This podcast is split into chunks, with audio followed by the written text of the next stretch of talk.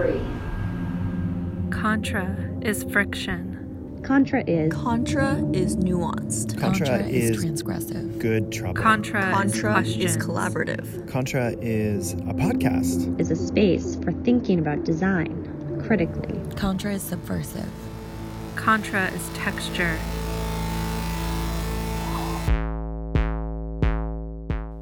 Welcome to Contra, the podcast about disability, design justice, and the life world. This show is about the politics of accessible and critical design, broadly conceived, and how accessibility can be more than just functional or assistive.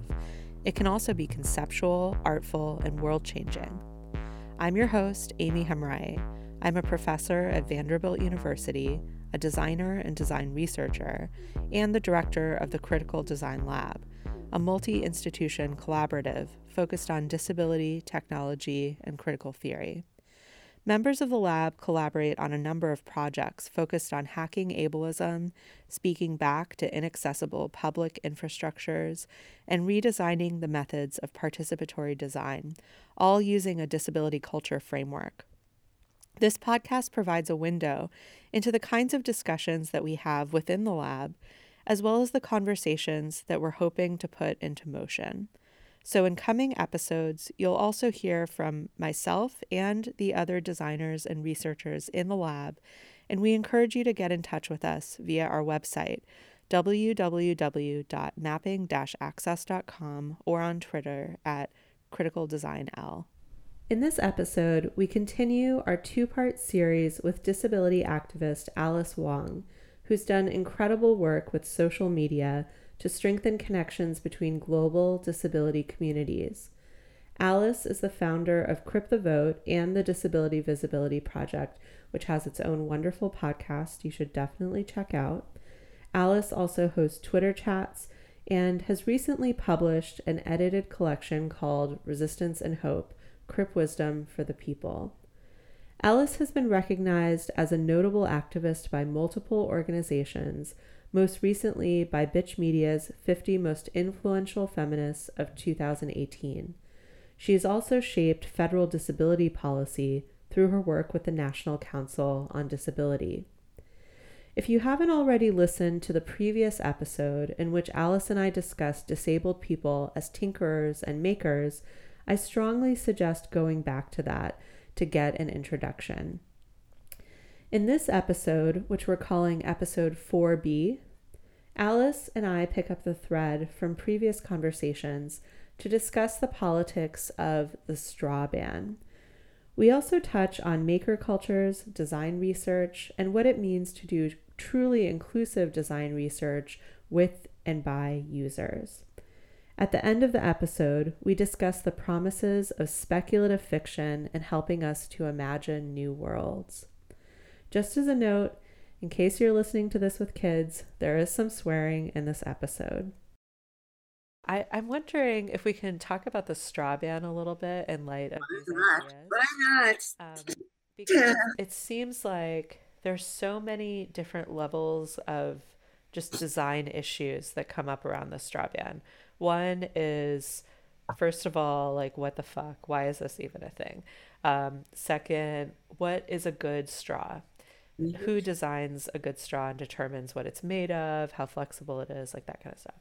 And then the third is something that I want to also, I want disabled people to talk more about, which is what is, how do we design sustainability? So if the issue is like straws are just a low hanging fruit, like they're kind of this arbitrary single use plastic that was singled out, but it could have been something else.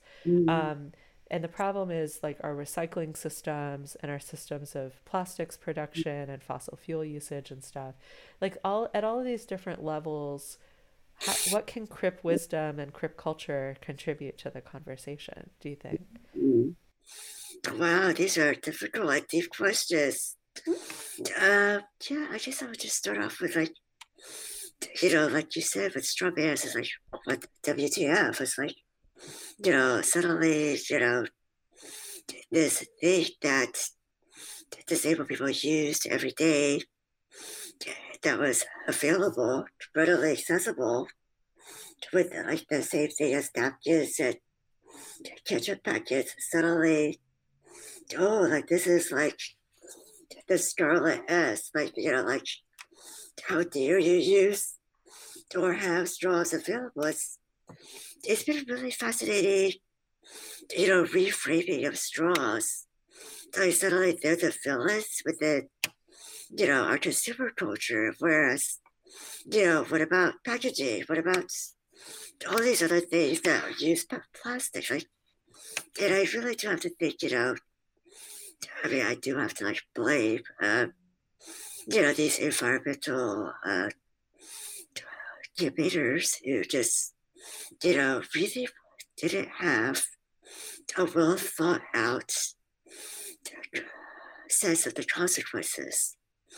You know, I think there was somebody named uh, Dune Ives. Uh, you know, she's one of the people that talked about that championed this, you know, no straw campaign. And yeah, she knew that the plastic straws were just this symbolic thing, this low hanging fruit. And she wanted it to be this conversation starter. And, you know, that's all done with this intent of, you know, larger change in the future, but without any thought about how it would harm disabled people. And I think this is again, you know, they just didn't even think that.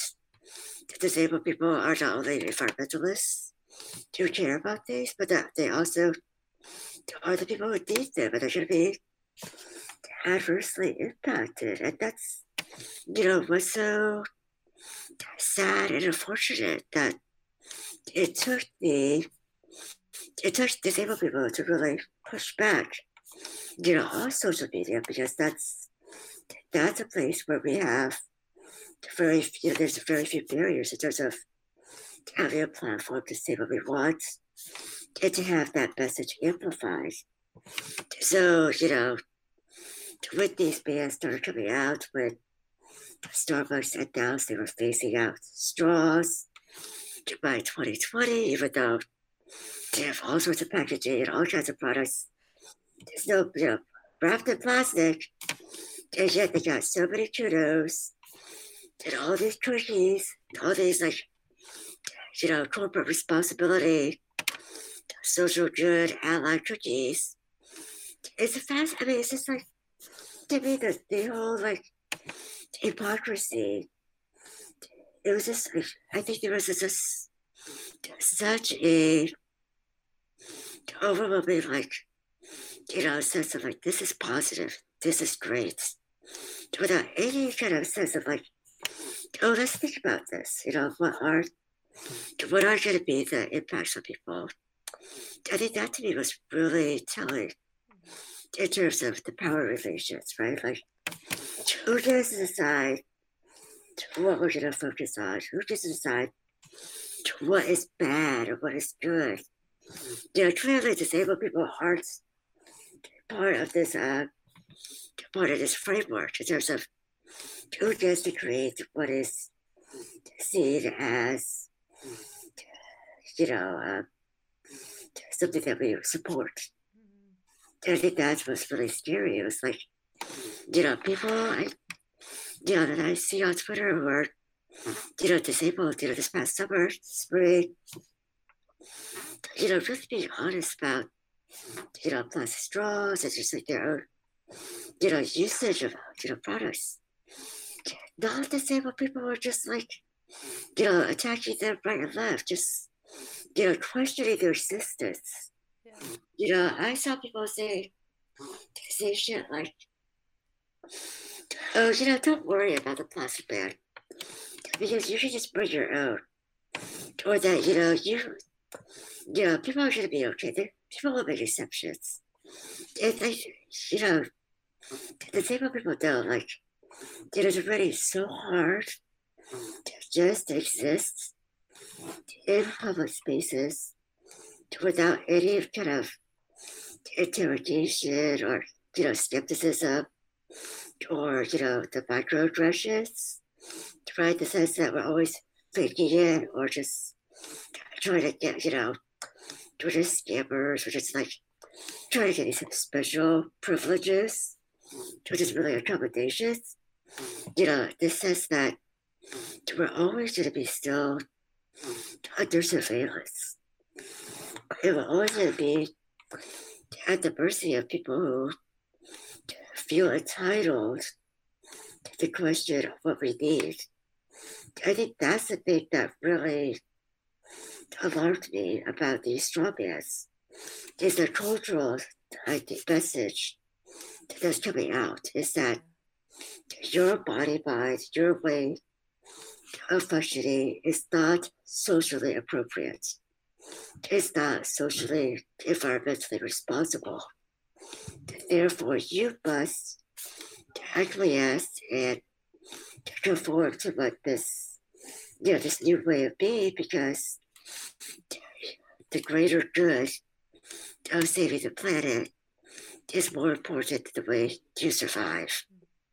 And that to me is, I think, the most, you know,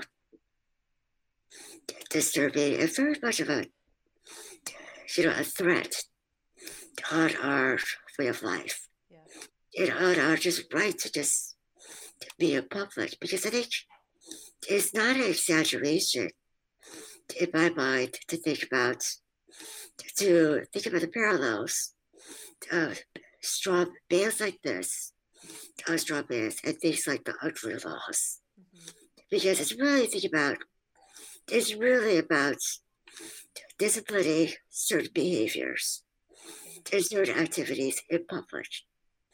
Right? It's really I think that's it's really not an exaggeration. Think about the way we live is somehow in a way repulsive. It's not attractive. It's not. It's not healthy, right? Like this quote healthy, right? That our our needs are asking for too much, that we're being unreasonable, that we're being wasteful. And those are all the kind of moral kind of value things that are all placed on plastic. And, you know, plastic wasn't seen that way in the past. And I think, you know, I understand, I understand the need to, you know, uh, to reduce consumption. But I find it just, you know, it's such an easy thing to do, to place this responsibility on the individual versus the larger forces at play that really are the ones that really drive plastic pollution. Mm-hmm. You know, that's a lot more difficult for uh, governments and corporations to tackle, right? They don't want to think about larger systemic changes versus, you know, changing individual behavior. Yeah, I totally. But thing is that either or, but I'm just saying that this is a you know, this overwhelming positive, you know, uh,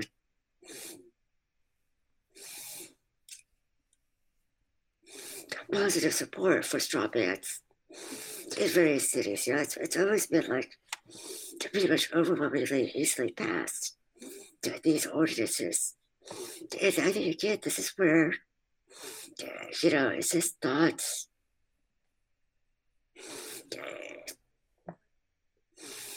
it's an easy fix to a much more complicated problem. Mm-hmm. I think anytime you have these kind of bans, they're so absolutist, you're inevitably going to harm people, whether you see it or not. And I think that's where, you know, I feel this tension is that, you know, suddenly there are these like benefits or kind of ways to fix these bans. You know, sometimes there are these exceptions where now disabled people um, to request straws as a way to get around this ban. And that to me itself is, is very problematic. Well, yes, these exceptions are better than nothing at all. It's be interesting because what does it mean to be to have to self-identify, say, I need a plastic straw within this new culture of anti-straws, right? This, you know, what does it mean to say? It's almost like you know, requesting accommodations, right? Like mm-hmm. self-disclosure, right? Like before you didn't need to disclose the use of plastic straws because that they were available. But now we have to disclose we need one within this, you know, within within this environment where you just want to go out with your friends and have a meal or have a latte. And, you know, what does it mean to have to like self identify what other people don't have to self identify? Yeah. Yeah. And I think that's the, that's the thing that I think most non disabled people, like, they don't even see that as problematic, right? That well, you should be glad that, that they'll still be available, you know? What's the big deal if you to request them? Shouldn't you just be glad that,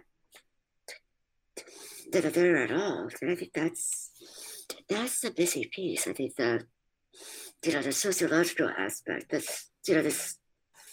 How does that mark us socially we're already marked in so many ways? right? It just adds to this layer of, you know, this amount of labor that we have to produce. This emotional labor of just having to be at their mercy. I think that to me is always, you know, the the crushing kind of soul grinding aspect of living in this world that was really never designed for us. That's such, you know, yeah. Um, so, two things that came to mind when you were talking, questions I had were how do we apply ideas about disabled people as tinkers to the straw ban? Um, and you may have some thoughts about this. I think that you are are you on like an advisory board or something like that for San Francisco, thinking through the straw ban?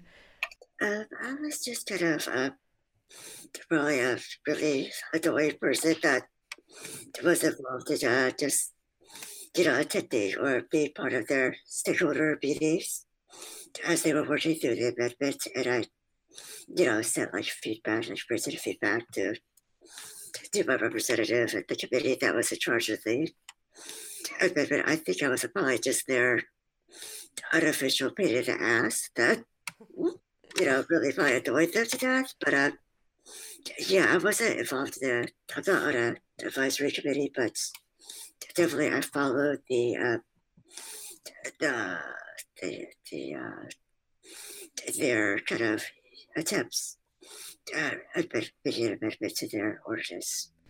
So, I mean, within that context or any other context, can you think of a way that um, ideas about disabled people as like tinkers could better inform this debate? Hmm.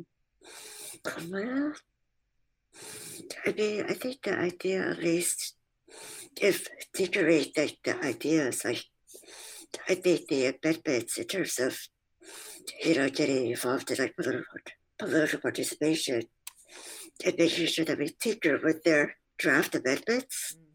I think that's definitely what I witnessed as well. I observed and I also participated in. You know, again, you know, we have this motto of nothing without us, nothing about us without us. And these straw bans are a great example of the opposite of that. You know, that these things were done totally without us, yet they were about us.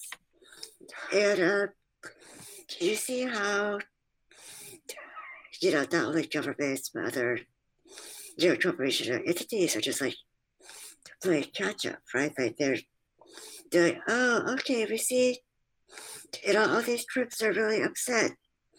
What do we do? Okay, we'll just have these, you know, community forums. We'll just, you know, get their feedback and, you know, we're gonna do, you know, try to do a do-over.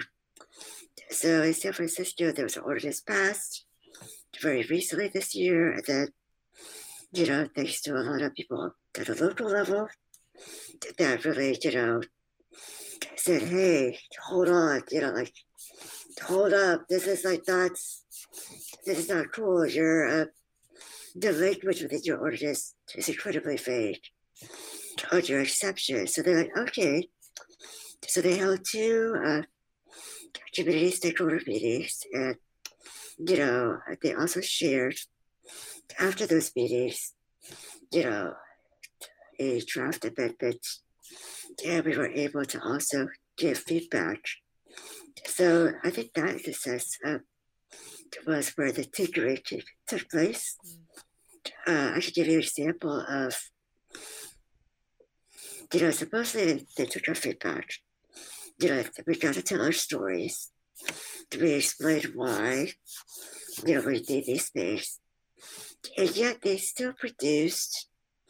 A draft amendment, get this, in the original draft amendment, they were to say in San Francisco, the sales of plastic straws had to be reorganized into the health aisle. So they were they wanted to re-medicalize straws. So any know shop that sold plastic straws in San Francisco had to be in the medical or health aisle. That was their, that was part of their amendment. I mean, they actually thought they could get away with this. And I was just like, after listening to the community, like, that was part of their amendment. And I was like, holy shit, like, were they not even listening? Were they just, you know, and then, so I wrote this letter, and I, and I think other folks did as well.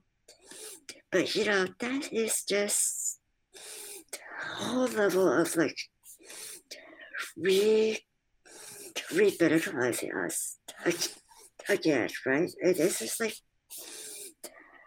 we are more than just that, you know. I, I to to recategorize straws as a medical device, even though that was kind of, you know, the very early history, it did serve that purpose, but now it's a much more, you know, broader purpose. Um, I thought that was a real step going back. So, you know, you know, I wrote my letter, other people wrote the letters. And they removed that from their amendments. So I think that's what I saw in terms of takeaway is that we did have the space to give that input before the amendment was actually up. Uh, I'm not sure what the status is now, but at least that part of the amendment was removed. And thankfully, that's, you know, really from disabled people saying that's not, that's, that's just like horrible. You know, that's just like ableist as fuck, you know, it's just like, yeah. So that to me, it was like, again, you know, like, people want to listen, people say they're to listen, but it's really interesting to see what they, what they take from their listening and what they actually, the end results are, because, again, if, you, if we didn't have that, if we didn't push for the chance to get feedback before the actual amendment was finalized, that would have been in there. Mm. And they could have still said, oh, we still have these community stakeholder events, and they still should have these, you know, this lip service and going through the motion of doing outreach, but they really should have done outreach way earlier, right? That's a whole like catch up game, this whole like, you know, public relations aspect. So that to me is really interesting as well that, you know, they want to cover their asses and say they they did due diligence. But it's sometimes the end result, they're just, they're still trying to do stuff that they want. But, you know, because we said, do we want to have this opportunity to give a bit of feedback? Do we want to see a draft before it goes up to the Board of Supervisors? We had that chance to tinker? And they were at least able to get the consensus that, oh, okay, we'll just take this out. So Yeah. that's tinkering in place, I guess. Definitely. It reminds me of um, something I wrote about in the conclusion of my book, which was when BART, Bay Area Rapid Transit, was introducing their new train cars, and the initial version was totally inaccessible, and they were just going to like roll it out. And then a bunch of disability activists said, uh, no, here's like the, you know, 10 reasons why this doesn't work. And it forced them to have a whole bunch more design prototyping um, around like space and seats and the height of handles and all those things. And but then at the end of that, you know, whatever car gets rolled out, it's just going to look like it was accessible all along. And so that process part is not always totally evident. Um, and that's kind of how disabled people's contributions get forgotten too that there's so much work that goes into fixing this thing that folks knew was going to be broken if it was produced um, and mm. doing that like unpaid labor of fixing the broken things so that it doesn't make things worse. Mm. And then at the end it just like looks like you know everything was fine all along. But the BART, the BART engineers are brilliant. yeah. It was right? yeah they're like the best ergonomists you know they just got it totally right Because in the end, our names are never going to be associated with that process. Mhm. You know, just like the straw bears, like this, that's a amendment. You know, none of our names that of the people that actually helped improve the amendments will ever be credited with it because in the end, it's really about the politicians to you know sponsor those bills, to put those bills into action, and I think you know again this is where time and time again, you know, marginalized communities are the ones with the vision and the foresight to say, hey, this is not cool. And they're the ones with the burden of educating people. And again, this happens time and time again. And I think that's another kind of, you know, layered idea about our experience is not seen as expertise, or that our expertise is just not seen as through the professional context. Yeah. And I think that's what's really, you know, I can't this chasm, right? This very we need your help, but yet we're not going to pay you, or we're not we're not going to credit you at the end. And yet, you know, so many of us do this because we know the, the end result is we have to do something, right? And sometimes there's that real, you know, tension and margin, right? The trade offs. Like, I know I'm going to be many more times that I want talking about, you know, plastic straws. I did not, you know, want to do this at all this summer. And yet, here I uh, am doing this. And, you know, I do this because I know we have to do this because otherwise, we're going to let non disabled people, you know, have total control over it. And, you know, that's that's worse to me. This the fact that if we just should have accede, you know, any sort of ownership over it, I think that that's part of the, you know, the inherent power power dynamics is that no, we are assisting on, you know, on a roll with this. The way that our contributions may not be, you know, recognized, but at the end, you know, this is for us. This is for our future. This is, you know, this will have an impact whether we, we get credited or not. Mm-hmm. I think that's what people do in terms of, you know, love for their communities, and love for their people, right? Yeah, yeah, totally.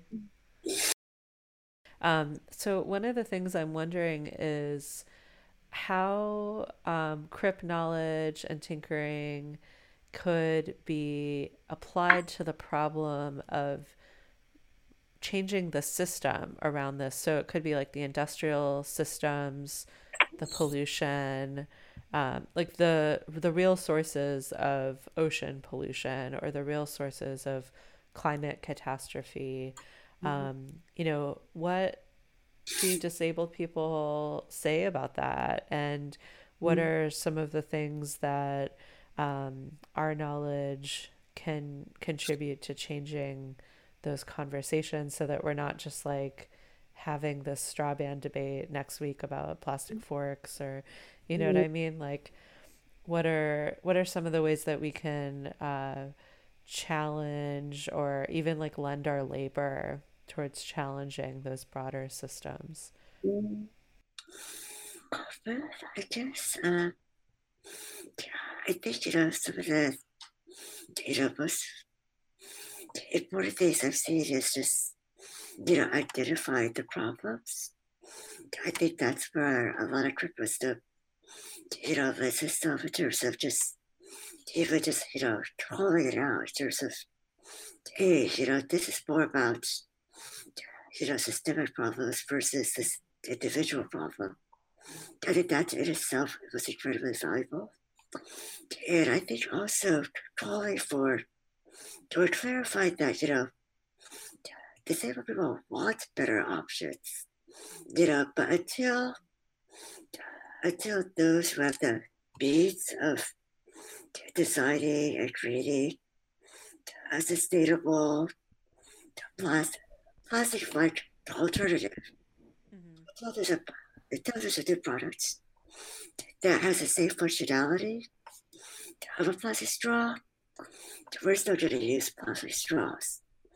So I think this is where, you know, we should be seen as, we should be you know, utilized as, you know, really strong kind of allies with the scientists, the designers who want to do this, to say, hey, we want to be partners with you are creating better things. I think, you know, it's not to say like to wear these like plastic goblets. Well, just, you know, want to use them. I think, you know, that's a misunderstanding is that is that there is a need for something new that's not PLA. Because PLA is still not is seen as a better alternative, but it's really not. And I think that's another thing that we're articulating to the nuances of the kind of limitations and shortcomings of, for example, corn-based, uh-huh. straws, you know, organic-based straws that are, you know, not good for some disabled people yeah. with food allergies. And there's, you know, so many reasons why, you know, current alternatives don't work for some disabled people. So, in a lot of ways, we are carving out and demarcating, like, this is why these things don't work. This is why we need to do things, you know, really conceptualizing a new thing that needs to be created that doesn't have these uh, limitations that are currently available. So I do think that there's a huge, you know, niche or, you know, space, opportunity that disabled people should really be partners in design, They're partners at the very outset. That there's a conceptualizing this new non-plastic alternative that's better than all of the existing you know, quote unquote, sustainable, biodegradable ones. Mm. Because truly, you know, the things that are out there, the alternatives may work for some people, but they may not work for a broader range of people. Yeah. And that's what's really great about disabled people is that we often have, are so varied in our uh, needs that we cover a lot of bases mm. terms of like, well, will it will not work? And all of that kind of knowledge can be harnessed to integrating something that's much more universal, hopefully. Even though I think that's more of a you know, idealized goal, it's never going to be. There's a, you know, one, one thing that's one race to rule them all. You know, there's like, yeah, yeah. there is no one, you know, uh, magic, magic bullet. But I do think that now that there's, I hate to say it, but like now that there is a, you know, market demand, you know, I think of a better alternative, that there are going to be, hopefully, industrial designers and engineers to that as this big thing. Mm-hmm. And hopefully, you know, disabled people are going to be part of that process because we were the ones to really to point out the shortcomings of the existing products. So that's kind of my hope. But again, you know, I think there's such a, a divide in terms of those who create and innovate technology versus those who really uh, live it and are able to articulate what's good and bad about the, the user, you know, the whole like the user experience versus those who actually create. I think that's, you know, also still this really interesting relationship because sometimes, you know, the user experience is seen as, oh, it's important, but it's not, you know, it's not going to be thought of as from the very, mm-hmm. from the very beginning, this ground stage. Yeah. Right. I think that's where, like, you know, the ones who are going to be the engineers designers are going to always end up, you know, calling the shots in terms of like the changes and the innovations. Well, the user experience side will enhance it, but are they ever going to be, you know, equal partners in this? Mm-hmm. You know, that to me is also the other thing about techno science that's really fascinating is that we to have more people who are on the designer side who are also the users, right? Yes. Who are also ultimately going to be impacted, right? You know, just- where are disabled materials engineers and you know people with corn allergies who can design a better plastic straw? I, I want to see that. I you know, I think that there's I'd like to see that. I really think those who know the systems best are the ones who are most equipped to really make the changes. But right now, the way you know things are, you know, those with who have that cultural capital, who are in those positions of power, are still these heteronormative, able-bodied folks who just designed for those who are the most in the center.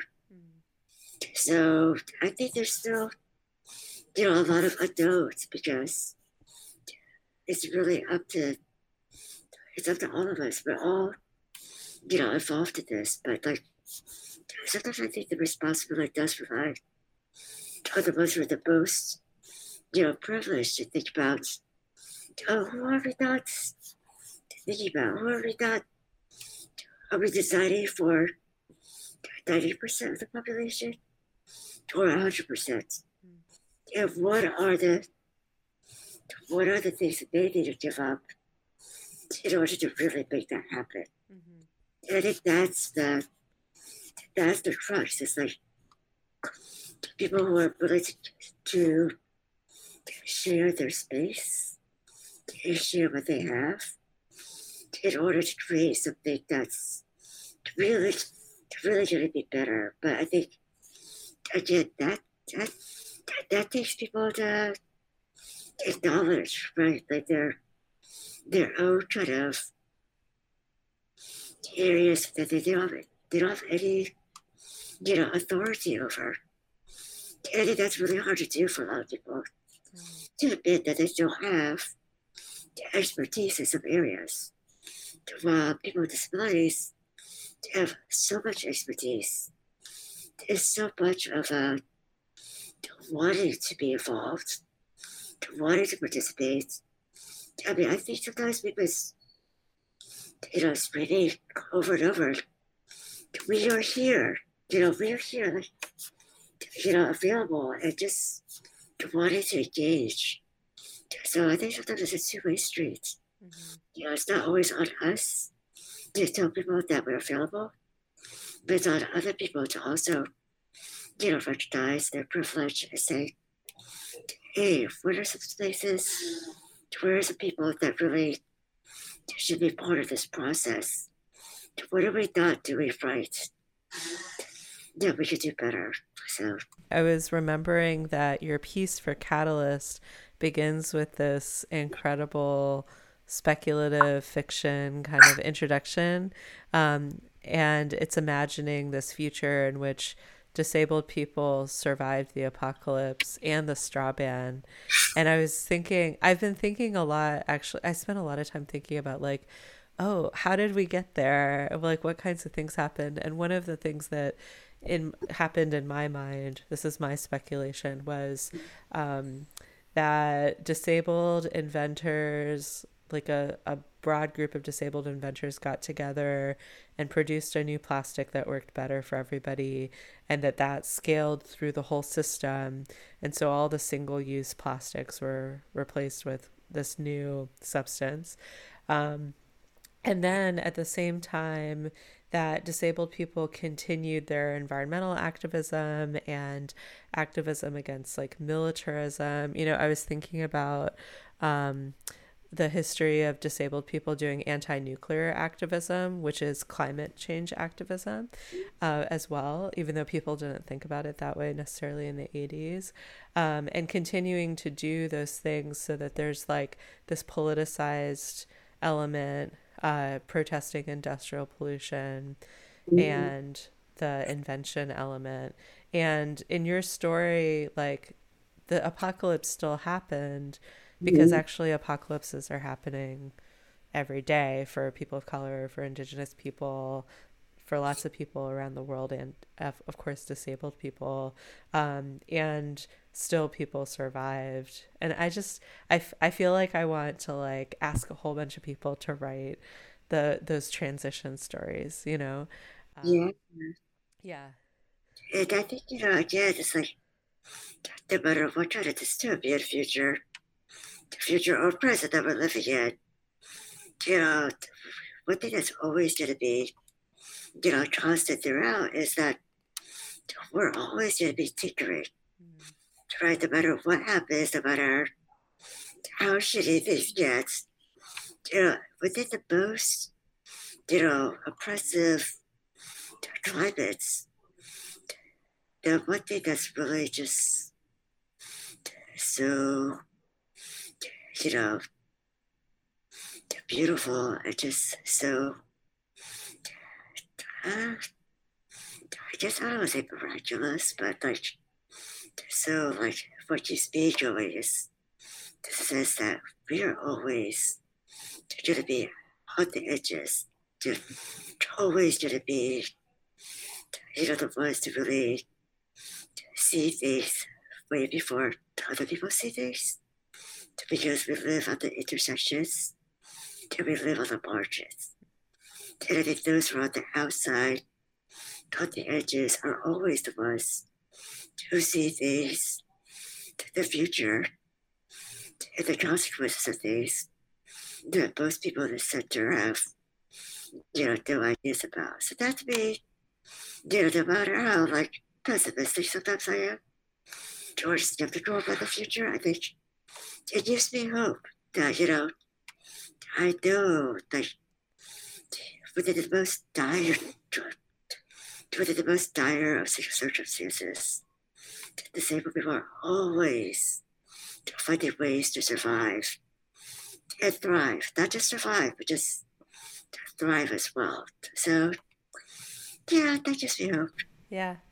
And I'll just shout out um, the Disability Visibility Project's anthology, Resistance and Hope, uh, which is amazing and exists in a um, audio format on the website as well. So, yeah. Oh, thank you for that. Yeah, I think that's, you know, this uh, twin ideas of, you know, resistance and activism, but also this idea that, you know, no matter how how bleak they seem. The reason why we keep doing this is because we do this in the hope of a better future, and we do this out of love. And I think that's what's really, you know, carries us forward as people that, you know, we do these things for love of one another. And that's really powerful.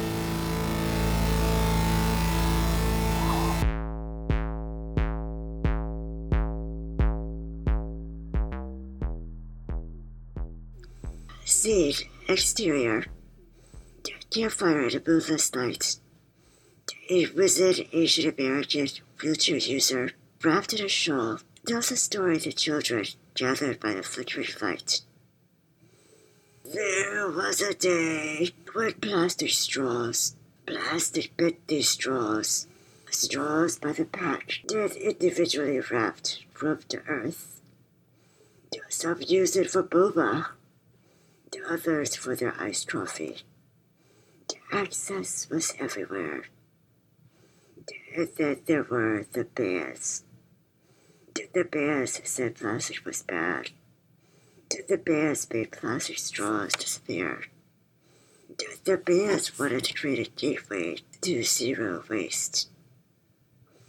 The bears intended to remove single-use disposables from this planet. Bears keep the cities big and small, from Seattle to San Francisco, from companies like Starbucks. Celebrities praise the hashtag Stop Sucking campaign with the fervor of fornicating sea turtles.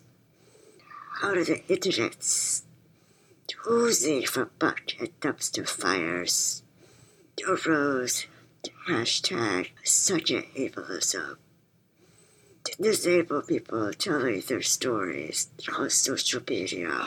These two tags of hash were in an epic narrative battle over the right to be disabled in public, wholly and unapologetically. With each story and selfie, disabled people created culture, knowledge, and visibility against an ableist tsunami of interrogation, to disbelief, and dismissal. Camera pans the children, spellbound by the tale, to their eyes wide in terror and fear. From the west, a dust storm sweeps into the camp, extinguishing the fire as the children and old wheelchair user to retreat to a cave nearby interior cave. The wizard storyteller coughs, continuing her story. like canaries in a cave by, the disabled one said, We need plastic straws to drink for nutrition and hydration. Do we deserve access without request. Exemptions by the non disabled cannot protect us. And like this holy Hollywood, the voices of disabled people were drowned out as accessibility was sacrificed for a zero waste life. Not knowing the value of single use plastics that will save the human race post plague. Now we search high and low for straws, for first aid and other plastics to stay alive while the aliens strain to create more of our kind every day. To we, the disabled ones, had stockpiles for our survival, as the soft ones, also known as the not disabled, withered away their hip bandages and pasta straws. We are still here, fighting for everyone. What is the lesson, my little ones? All the children reciting in unison against the backdrop of a makeshift clinic. Believe disabled people! Sounds of a wolf howling. Fade to black. to Roll credits.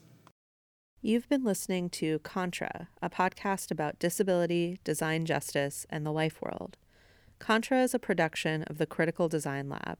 Kevin Gotkin, Aimi Hamraie, Cassandra Hartblay, Maggie Meng, Jarah Moesch, and Leah Samples. Follow us on Twitter at Critical Design L and learn more about our projects at www.mapping-access.com. If you enjoyed this episode, please head over to iTunes to subscribe, rate, and leave a review. The Contra podcast is licensed under a Creative Commons Attribution, Non Commercial, Share Alike, International 3.0 license. That means you can remix, repost, or recycle any of the content as long as you aren't making money, you don't change the credits, and you share it under the same license.